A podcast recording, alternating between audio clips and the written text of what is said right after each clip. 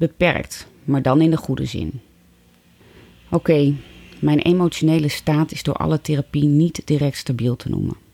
Er wordt gesleuteld aan de hersendelen die verantwoordelijk zijn voor hormonen en dus emotie en in mijn geval hypo's. Het ene moment neem ik mij voor de meest onderdanige persoon op de aardkloot te zijn, ten dienste van ieder succes. En vervolgens is dat zo niks voor mij, mind the number of O's, dat ik explodeer en implodeer tegelijkertijd. Verwarrend, dat snap ik achteraf ook wel. Niet trots, maar hé, hey, mens. Wat ga je doen als je bijna acht jaar lang je leven alleen maar kleiner moest maken? Van een complex huishouden met drie kinderen, een fulltime baan. Ik was manager van drie afdelingen op drie totaal verschillende vakgebieden met medewerkers op twee locaties. En deed een universitaire master ernaast. En dan moet je leren loslaten. Naar zoveel mogelijk alleen, stilte, met zonnebril en koptelefoon. Toegeven aan rust op bed, wat ik heel slecht kon en kan. En dan moe zijn na het douchen voor het afdrogen. En dan sliepen de kinderen nog. Het was een hele opgave met vallen en opstaan. Maar dan nu weer terug. Hoe dan? No fucking idea. Ik weet me af en toe geen raad. En mijn euforie voelt nu soms als een voorspelde zomerdag waarop het onweert.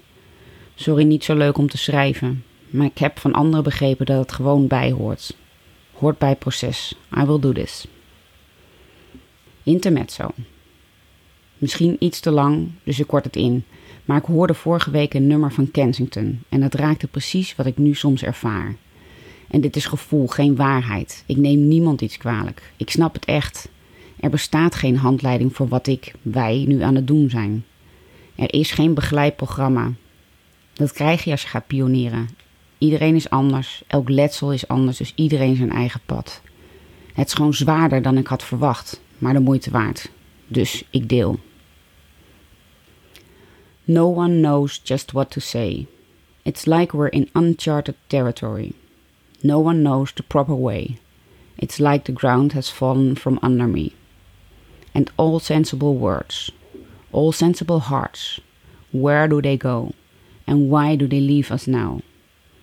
And if I could go back again, I'll go back again. If the worst is happening, how does anything work? Now let me please go back again. I'll go back again. No one knows what part to play. It's like we're in uncharted territory. No one knows another way.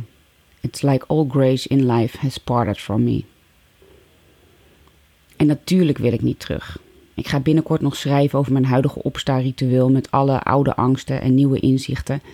Maar wat ik probeer duidelijk te maken, weet ik dat eigenlijk zelf wel. Nou, eigenlijk is het juist dat ik geen fucking idee heb. Ik vaar op wetenschap, intuïtie en vertrouw in mijn geest. Het is fucking lastig. Het is alsof ik mijn stem terug heb gekregen en iets te zeggen heb, maar niemand om mee te praten. Om mijn leven groter te maken en te oefenen met echt leven. En ervaren hoeveel van mijn oude capaciteit ik heb teruggekregen, wil ik letterlijk de wereld in. Ik heb geen hobby's meer, voor zover ik die al had naast gezinwerk en studie. De afgelopen jaren was er geen enkele mogelijkheid toe en daar zat ook geen verwachting van verbetering.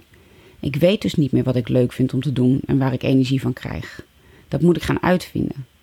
En daardoor ontstaan er verlangens. Een bizarre en supergoeie ontwikkeling natuurlijk. Ik realiseer mij dat ik in jaren die behoefte niet zo heb gevoeld. Ik wil onafhankelijk zijn. Dat wilde ik natuurlijk wel altijd, maar met een ander perspectief.